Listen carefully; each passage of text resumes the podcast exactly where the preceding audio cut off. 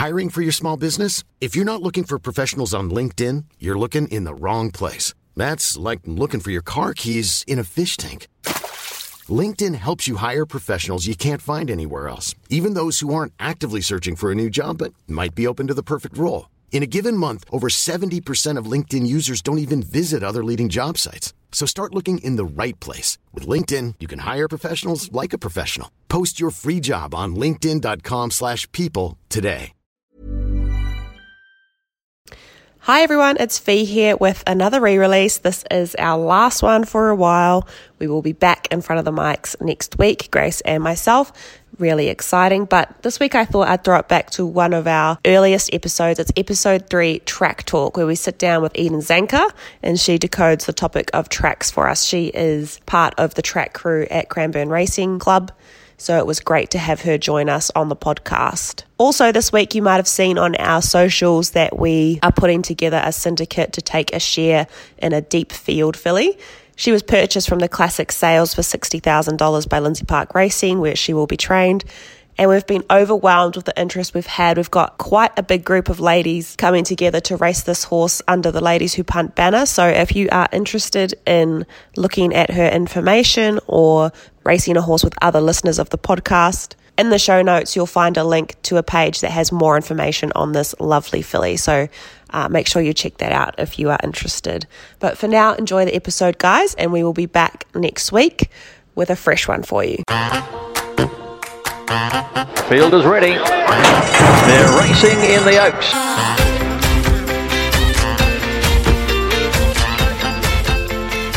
Welcome to episode three. Today's episode is called Track Talk, and we will be looking into tracks and their influence on racing. My name is Fiona Blair, and I'm joined once again by Grace Ramage. Hi, Grace. Hi, Fee. Hello to everybody that's tuned back in to episode three of Ladies Who Punt.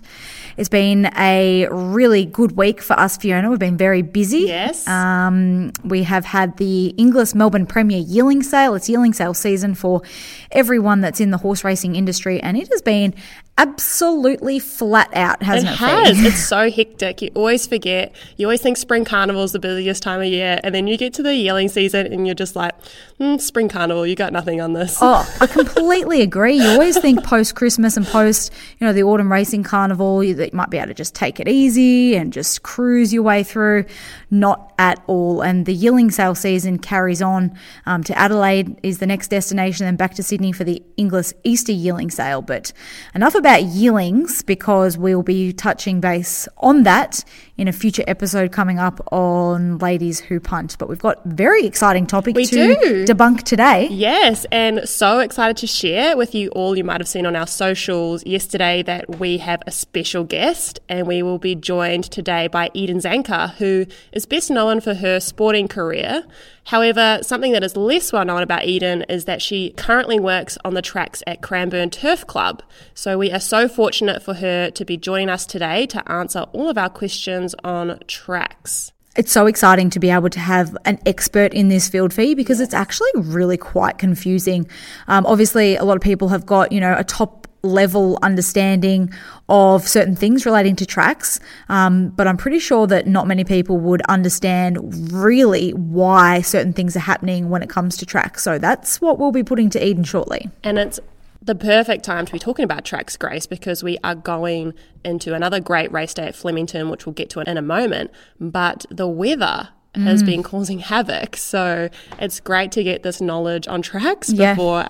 putting on some bets on Saturday. Oh, absolutely. And shout out to anybody that's based in New South Wales or in Queensland that are currently dealing with the floods, because it is absolutely terrible mm. what is happening up there. I mean, down here in Victoria, we haven't really had much rain at all. Yeah. But I have, looking at the forecast, there is rain expected on Friday and also Saturday. Whether or not it comes or not, it's been quite hit and miss, you know, with the current summer season and the way it's been in terms of the rain. But, you know, the rain can affect what we have at Flemington this Saturday, which is the race meeting we're going to be looking at. It's Australian Guineas Day. This day in particular, Australian Guineas Day, we've also got three group races on the program. There's another three listed races as well. So it's going to be a fantastic day's racing and plenty of depth on the program in terms of the quality of horses contesting these races. Grace, when we hear Guineas, what should we be thinking of? It's obviously a very common race name.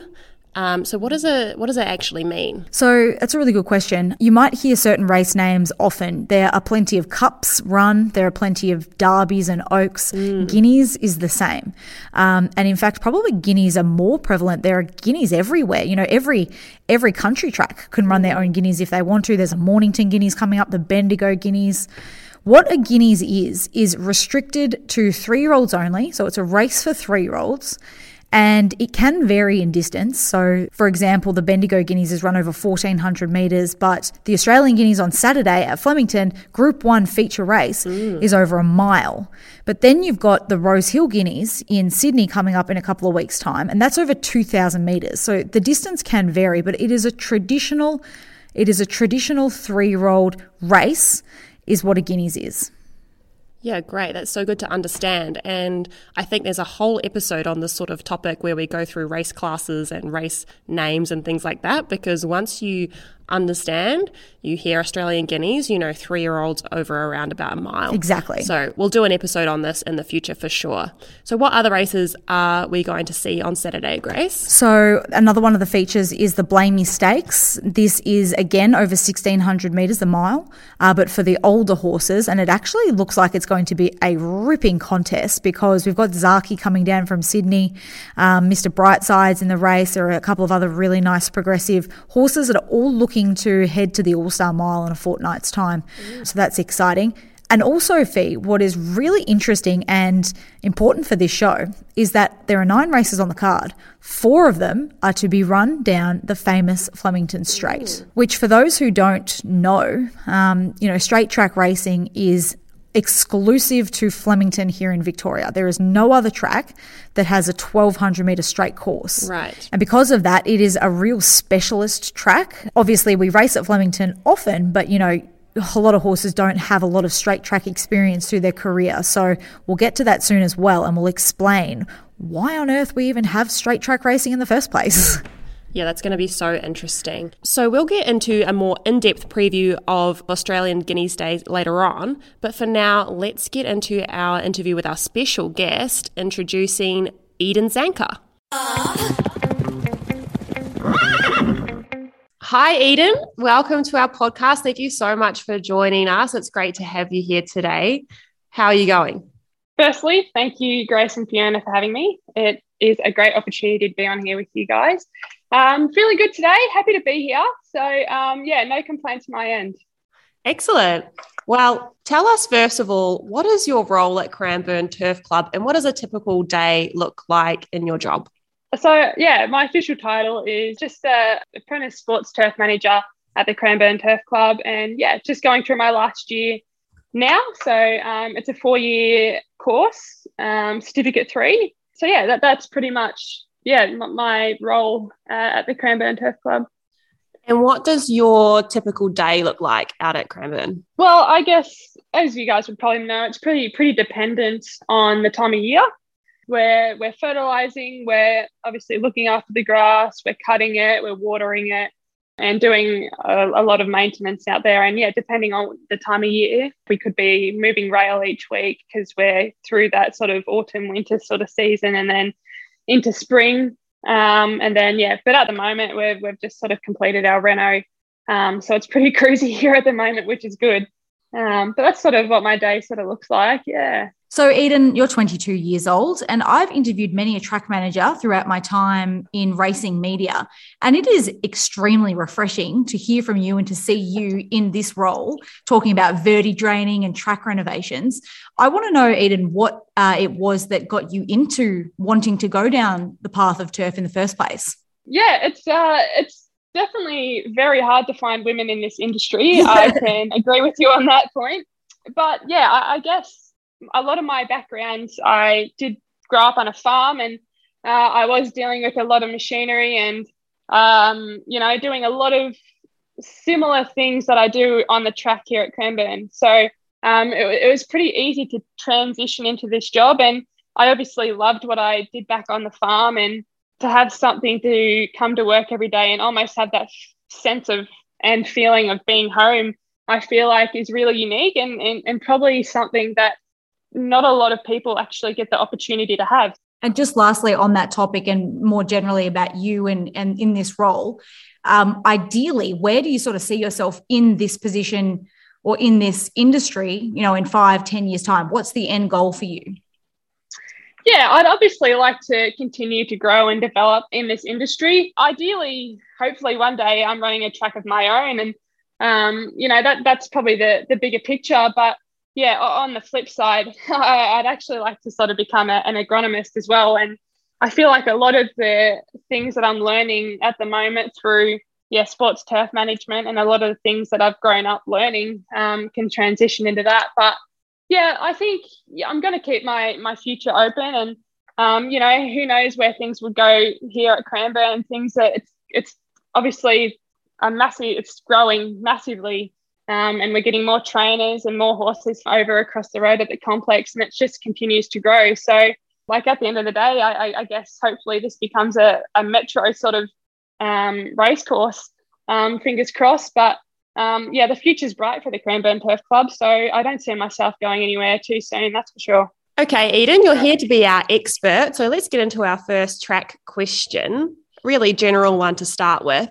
What are official track ratings and what do they mean? Yep, so the track ratings sort of range from one to ten, but so ten being a very heavy rain-affected track, to one being very hard, but we generally don't sort of go into the one or two range. We generally start from, you know, a good three or four and then work our way up from there. So they're, they're pretty much, but in basic terms, what our track is. So you've got good three, good four, and then it starts to move into your soft five, soft six, sort of soft heavy seven, eight, heavy nine, heavy ten. So yeah, obviously good three being, yeah, pretty much perfect for the horse to race, race on. There's enough cushion there. Um, and then, yeah, I guess as you move further down the the um, the range where it gets to your heavy tens, that's where the track's heavily rain affected. You know, the, the jockeys might experience, you know, a bit of kickback or probably a lot of kickback if it's a heavy ten. Um, and it's probably not ideal to race in. So mm. that's probably the basically what those ratings mean.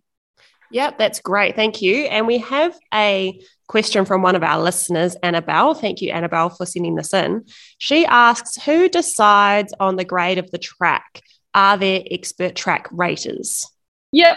Um, well, I'd like to think of uh, my boss, Benny Sperrings, as an expert, but um, pretty much he has uh, an instrument called a petrometer. Okay. And he generally goes around to, you know, the two hundred, the four hundred metres, the six hundred metres, and so on and so forth. And he pretty much just puts the petrometer into the ground and he um, lifts the the rating instrument up in the air, lets it go. He does that three times from three metres out, six metres out, and then nine metres out from the rail. He pretty much gets all of this data together after he's gone to every all of those points around the track, gets all the data, and then gets the average of all that data. And then obviously there's talks with stewards, and they obviously go around the track and make sure that that's all fine. But the, the person that pretty much does the track rating is the track manager. Eden, does the length of grass impact what a track might be rated, or does it more impact how a horse, um, you know, strides out when they're galloping across it? It doesn't generally uh, affect the the ratings. If anything, our so I guess the way I can explain it, during during the, the winter months, we we have our grass at a lower height, generally at one hundred twenty mils. Um, and that's because we're not looking for that cushion. Like, there's enough cushion in the ground already. Um, if it's rain affected, yeah, we, we don't need that, that, I guess, layer of grass really. But then if we're looking towards the summer months, um yeah we generally have our grass at that one forty range, just so um there's a bit more cushion there for the horses, generally because it's going to be a bit firmer. Mm-hmm. um so that the horses probably need that, so they're not getting injuries or or whatnot. So um that's generally the main the the consensus around grass length. Yeah, great. And it generally doesn't um yeah affect the Peno rating at all. Okay, so Eden, we've spoken a bit about um, what the different ratings are. But mm-hmm. can you just explain to our listeners how a track surface may change throughout the meeting? So we get upgrades, we get downgrades. Explain what both of those are and why they occur. Yeah, I guess as you guys both would know, there is a lot of elements that can affect the surface throughout the meeting. Example, winds, rain, you know, the, the sun might stay up for a bit more, you know, there's just a whole range of things. But um, yeah, yeah, generally, and perhaps even the size of the fields could uh, have an effect on the track, on the, the surface as well. But the track surface can change throughout the meeting. You know, if we've got winds, um, you know, that that generally can dry out the, the track a lot more, and then, you know, it might get upgraded from, you know, a, a good four to a good three, and then, you know, the track's getting firmer, and then you're gonna you're having to make decisions off that. And then I guess on the flip side of that, you've got, you know, it might start pouring down and we might get twenty mil of rain, and then it goes from a soft seven or even a soft five or six to a heavy ten, and then, you know, obviously the inside rail is going to get chopped up more, and Um, it's going to be a lot more rain affected and soft. So there are there's definitely a lot of elements that come into play when, you know, we're talking about how it can how the surface can change. As someone that manages the track, when it starts raining, do you start getting very like, oh no, the track is going to get ruined? uh, we we do start getting a bit nervous, yeah, because uh, because I guess yeah. Obviously, you don't want your track to get harmed or chopped up, because that means a week of raking and filling. But, um, you know, I, I guess on on a ripple effect to that, you know, it, it puts perhaps the jockeys and the horses in a bit more danger, particularly if you're going from, like, a good surface to a rain-affected surface. Like, it's going to become slippery, and yeah. there's going to be kickback, and there's going to be all these factors that affect the jockey's visibility, um their stability on the horse. You know, the horse might not be used to that sort of um that, that climate. mm. Um so not only do we sort of, you know, worry about our track and um whatnot, but we also worry about, you know, obviously the horses and the jockey's safety as well. We have another really? listener question for you now, uh from Jade. Thanks, Jade, for sending this in. So her question's all about running rail movements. Why mm-hmm. do we move the rail, and what does that mean? Yeah, amazing. Thank you, Jade. Thanks for the question. Appreciate it. Um, yeah, pretty much the running rail and why do we move it and what does it mean? It's pretty much just allowing, I guess, I'll give you an example. You know, we might run a race in true, which is the original position of the rail. And then let's say we might have a race a week after. It's pretty much just allowing that ground that has been raced on to freshen up. So we might have it in true, and then we might move it out three meters. It's just allowing those horses to run on even an even track, um, instead of having that chopped up track that they ran on the week beforehand, for example. So it's just, yeah, allowing the recovery of the grass, and yeah, allowing the horses to have an, I guess, race evenly. Now, sometimes the way that a track presents and races on a day, we see and the, and we're presented with a pattern that emerges. For those yep. who don't know, can you explain to us what the patterns might be? Um, you know, we might hear, oh, the, the fence is a place where you don't want to be because of the rain, or the fence is the best part of the track. Can you explain yep. that whole world of track patterns, please, Eden?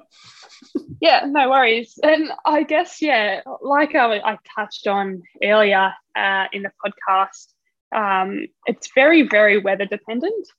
So, you know, if, if we're running on a good three, and everyone knows what a good three is now because we're, we've touched on this terminology now. Um, but, yeah, if we're running on a good three, then generally the rail isn't affected too much, and it's pretty, it holds up pretty consistently throughout the whole meeting.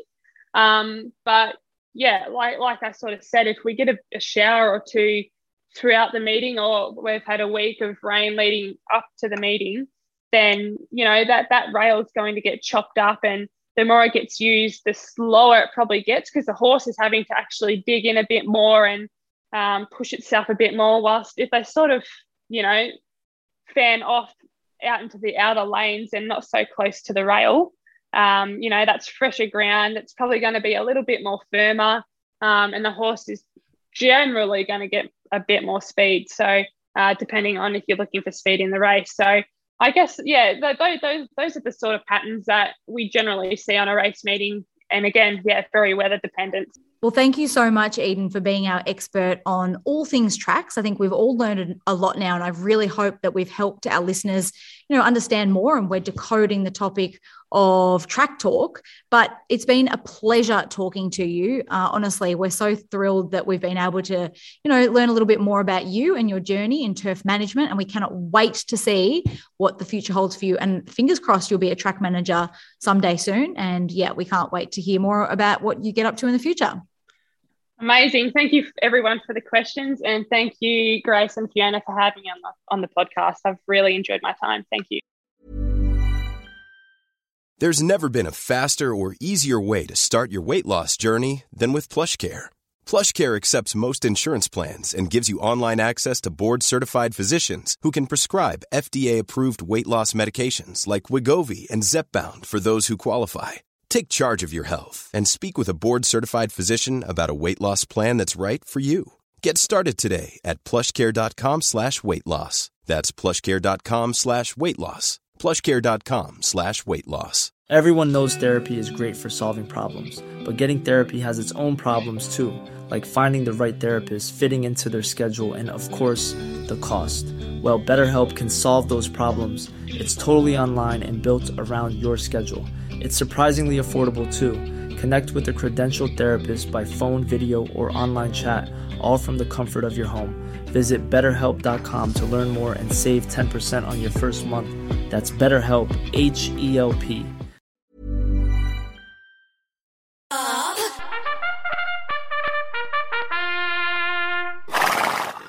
Wow, Grace, how good was our first guest, Eden Zanker? So interesting what she had to say. Yeah, it was fascinating. And not only that, but um, I just think she's going to be really hard to top as our guest speaker oh, for sure. of the year. But we'll just have to wait and see, because we've I know got a few up our sleeve. We've got a couple up our sleeve. No spoilers here. um, but yeah, it's so great to hear from her. And she, you know, is so passionate about what she does, mm-hmm. a real Um, breath of fresh air in terms of track management and, you know, all, all that we have to learn in that space. In terms of now applying what we've just heard from Eden and the learnings we're taking out of that chat to what we are seeing this Saturday at Flemington. So I've just had a quick look at what we can see um, in the form guides for this Saturday at the moment. It's currently a good four. However, if we take a look at our old friends, B O M, the Bureau of Meteorology, who are actually not my friend because they get it wrong so many times. However, they have said that there is rain expected on Friday and Saturday. So we're currently on a good four, which is perfect surface. But if the rain does fall um, on Friday and we get a lot of rain, and even on Saturday, once the horses are already racing, they're already marking the track, they're already lifting up the surface and creating divots, and rain falls, it can downgrade, as Eden was talking about. We might end up on a slightly rain-affected surface. Um, however, having said that, Flemington is the best draining track in Victoria. Mm. Like the way that the grass is grown and, and the soil, it just drains water so fast. So I've got no concerns about how the track will race in terms of the track rating on Saturday. So that's what we can expect from the surface and the rail. Let's get into the races. We're starting off with race four, the fourteen hundred metre Francis Tressity Stakes. It's a group three for fillies and mares. You like two horses here, Grace. Tell us why. I do like two horses, Fee. It's a two-bet play, this one, for me. Um, and thinking about it in terms of the race shape, I'm going to pick a horse that settles on the speed here in Electric Girl. Uh, she's drawn barrier four. She should be able to settle near the lead. And I'm also going to pick one called Exolita, who's going to be right out the back. Um, she's drawn barrier two. I expect them to be in different positions in the race, but it'll give me a good chance of winning on the race mm. because you've sort of got both bases covered. The reason I like Electric Girl is that she's second up here. She came through a race at Randwick, a group three contest over twelve hundred metres last start. She sat on speed there and she ran a good race. I just think fourteen hundred metres is better for her, and having that run under her belt, she'll be fitter here And I love the barrier. I love that she can settle on the speed. And um, she could be one that's hard to catch. However, the one that'll be trying to swoop and chase her down is Exolita. You like Electric Girl and Exolita here. So one's a front runner and one's a, one's a back marker. Now we have a question from Sam, one of our listeners. Thanks, Sam. He has asked whether the size of a track makes a big difference to the horse and their winning chances. Using Electric Girl as a front runner and Exolita as a back marker, do you think we can answer his question? Absolutely we can. And for Electric Girl, um, being one that likes to settle on the speed, she can race anywhere. I'd be so confident in her around a shorter track with a shorter straight mm-hmm. because it's just, you know, it's physically harder for those horses at the back of the field to run her down. So Electric Girl would be really well suited at Cranbourne or Moonee Valley, for example, whereas Exolita, not so much. So if Exolita drew barrier two at Cranbourne, there is no way in a million years I would be backing her because that just sounds like an absolute horror show in terms of tight turning track, bunched racing, back marker, gets out all too late, flashes home, gets beaten two lengths, but a moral beaten. So it's just one of those things that, and it's a great question because the the different tracks and the different lengths of the straight and the size of the track has a big impact, especially when you're looking at back markers and whether they can actually physically get into the race the way the race sets up.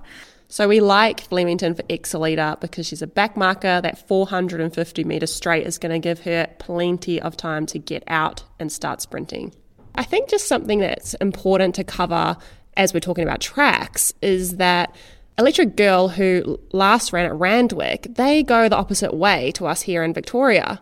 And I'm wondering if this is her first run in Victoria and if that can affect a horse's performance if it's their first up run on what we call the other leg, because horses, when they go around the track, they generally lead with their inside leg that's been on the right leg.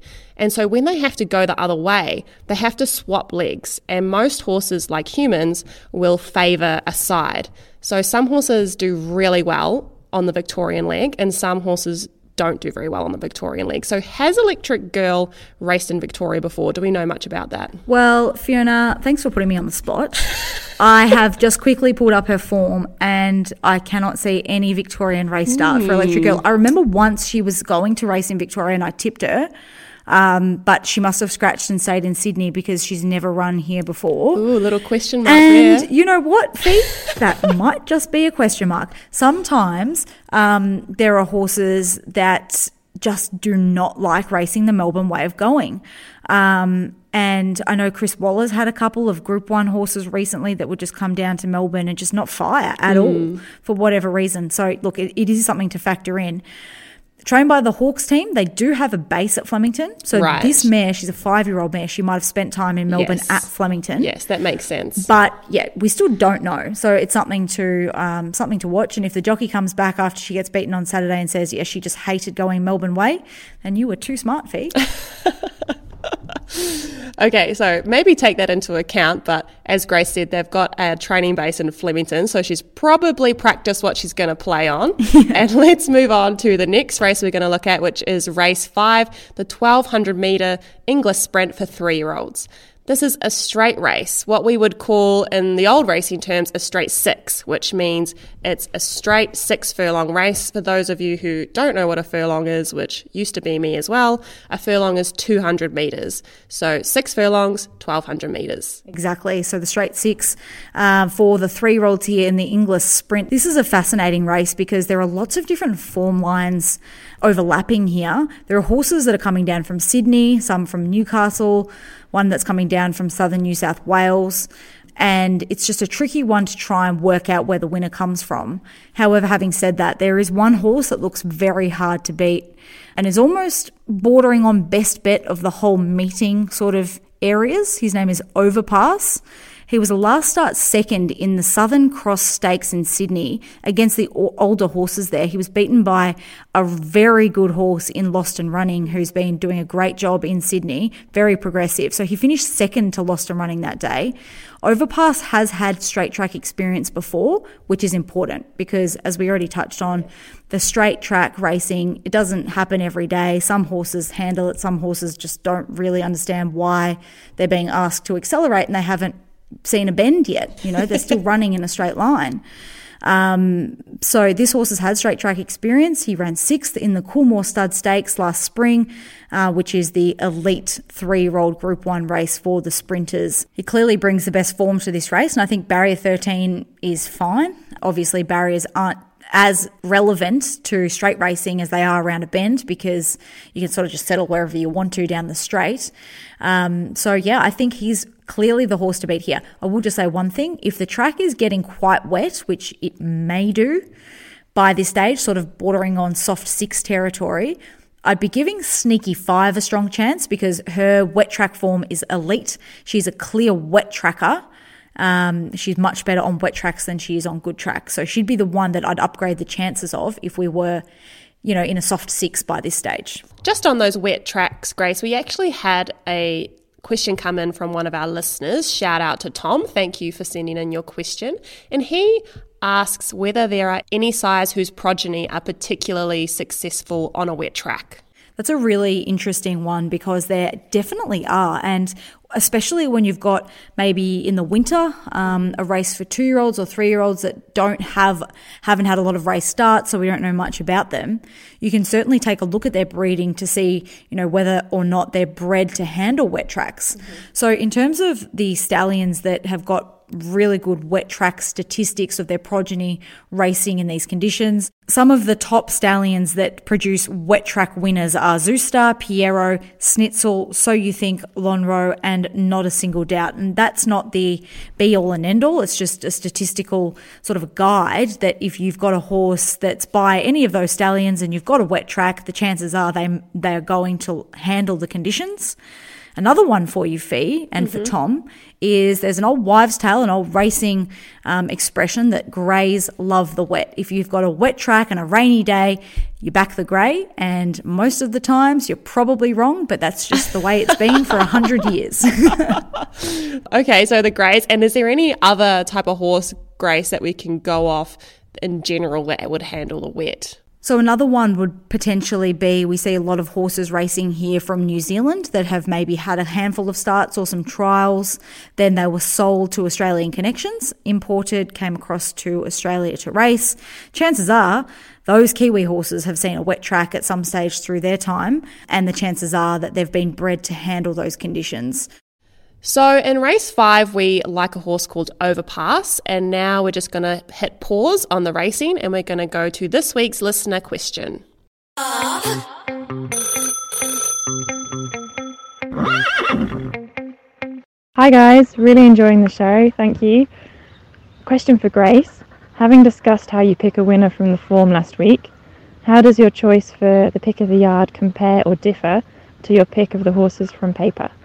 Very good question. Thank you so much for sending that in. It's a great question because they are totally different in terms of your preparation, your analysis, and ultimately what horse you're going to select as your winner.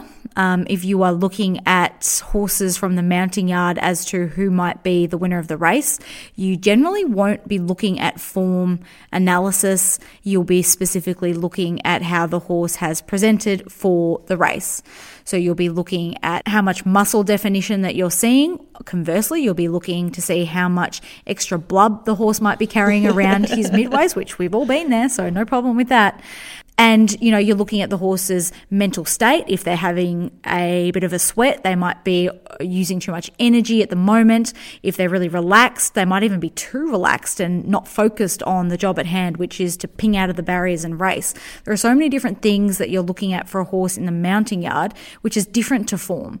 However, you can, you can become proficient enough in mounting yard analysis and form analysis mm. to use both together for a great outcome. And you'll find in terms of some of those bigger punters, that's what they do. They'll have done their form, they know their opinion, but they'll wait to see the horse in the mounting yard to see if there are any alarm bells. If the horse is playing up and misbehaving, your confidence lessens. So you can match what the form says to the horse in front of you. Definitely. And I think it's so important to take the horse in front of you into account. Like, it doesn't matter what it says on paper. If the horse is not looking like he's up to the job on the day, probably he's not. Oh, absolutely. And we all have off days. Absolutely. So I don't want to give any more away on that topic, though, because we'll be getting an actual expert in in a couple of weeks' time to discuss all things mounting yard analysis. So we're looking forward to that. Uh-huh. Let's move on to race six, the sixteen hundred metre Group two Blamey Stakes. You mentioned at the start of the show that this is quite an exciting race, Grace. It is an exciting race, and it's because we've got a couple of proper weight-for-age Group one horses in this contest, and they are eyeing off the All Star Mile, which is a huge race worth crazy prize money in two weeks' time. The top seed here is a horse by the name of Zaki. He is our two dollars favourite for the race, short price favourite, fifty percent winning chance. But he is dual accepted in the Canterbury Stakes in Sydney as well. Mm. So we don't entirely know where he's going to run. Annabelle Neesham, his trainer, will make that decision in the coming days, and he'll be scratched from one of the races and he'll either come to Melbourne or he'll stay in Sydney. But if he does come down to Melbourne, he's first up.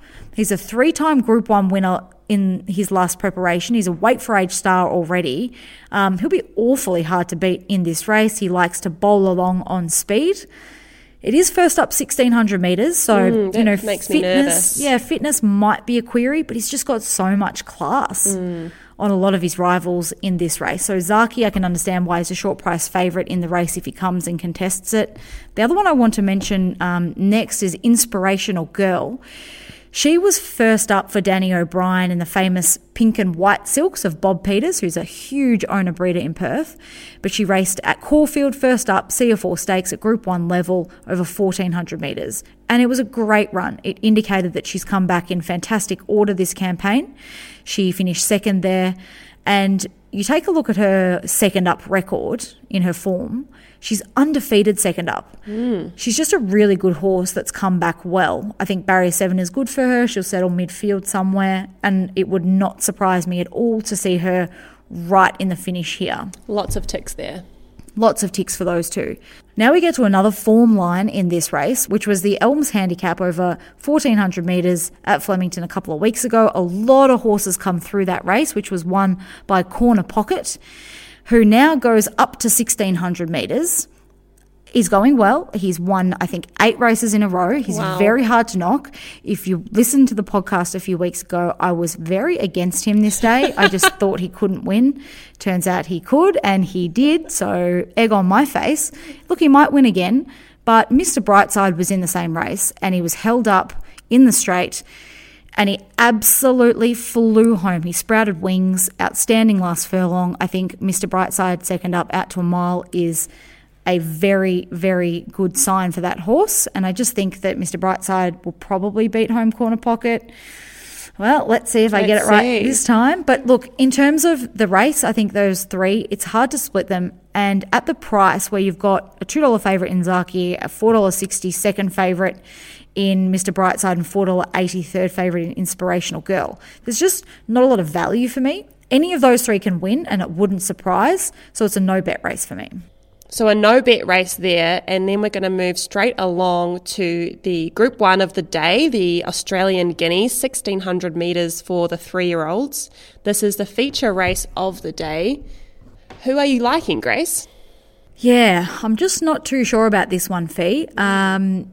It's a great race. It is each and every year, but it can be tricky to try and work out who the winner is, because if there's no standout, um, if there's no horse that's been beating his rivals every start, then you sort of just don't know who's going to turn up now. Out to sixteen hundred metres, who's the best horse in the race? Well, there are two horses that are resuming here, which is a little bit strange. Again, first up over sixteen hundred metres. First up over sixteen hundred metres, and they are the two Group one winners in the race. Oh. So you've got the class horses in Hitotsu, who's the V R C Derby winner from last spring, and Profondo, who is an impeccably bred horse, son of Deep Impact, and he was the winner of the Group one Spring Champion Stakes in Sydney last spring. You've got those two horses both first up at sixteen hundred metres. They are the class, but how fit are they? How mm. ready to go are they? How, you know, is this their target race, or are they eyeing something later in the autumn in Sydney? For me, what's more important is to ask, okay, well, where is the intent? Is this horse here for a target race, or is this horse here for a first-up run to get fitter for maybe a second-up crack at the Rose Hill Guineas and then the A T C Derby third-up? So is this this horse's real distance? Yeah, and is this horse peaking in terms of fitness and and skin and feeling so great about himself? Because they're all things that trainers look for in terms of managing a preparation. You'll have a target Group one race with a good horse, mm-hmm. and you'll get them there at their absolute best. Hitotsu and Profondo can win this race on class and sheer ability alone, but I doubt it's their target for either of them. Whereas you've got those horses that have been racing against each other here in Melbourne, uh, which is Pinstriped, who won the C S Hayes and beat a lot of his rivals last start. It was a great win. He's won two races in a row now. He can definitely run a great race again.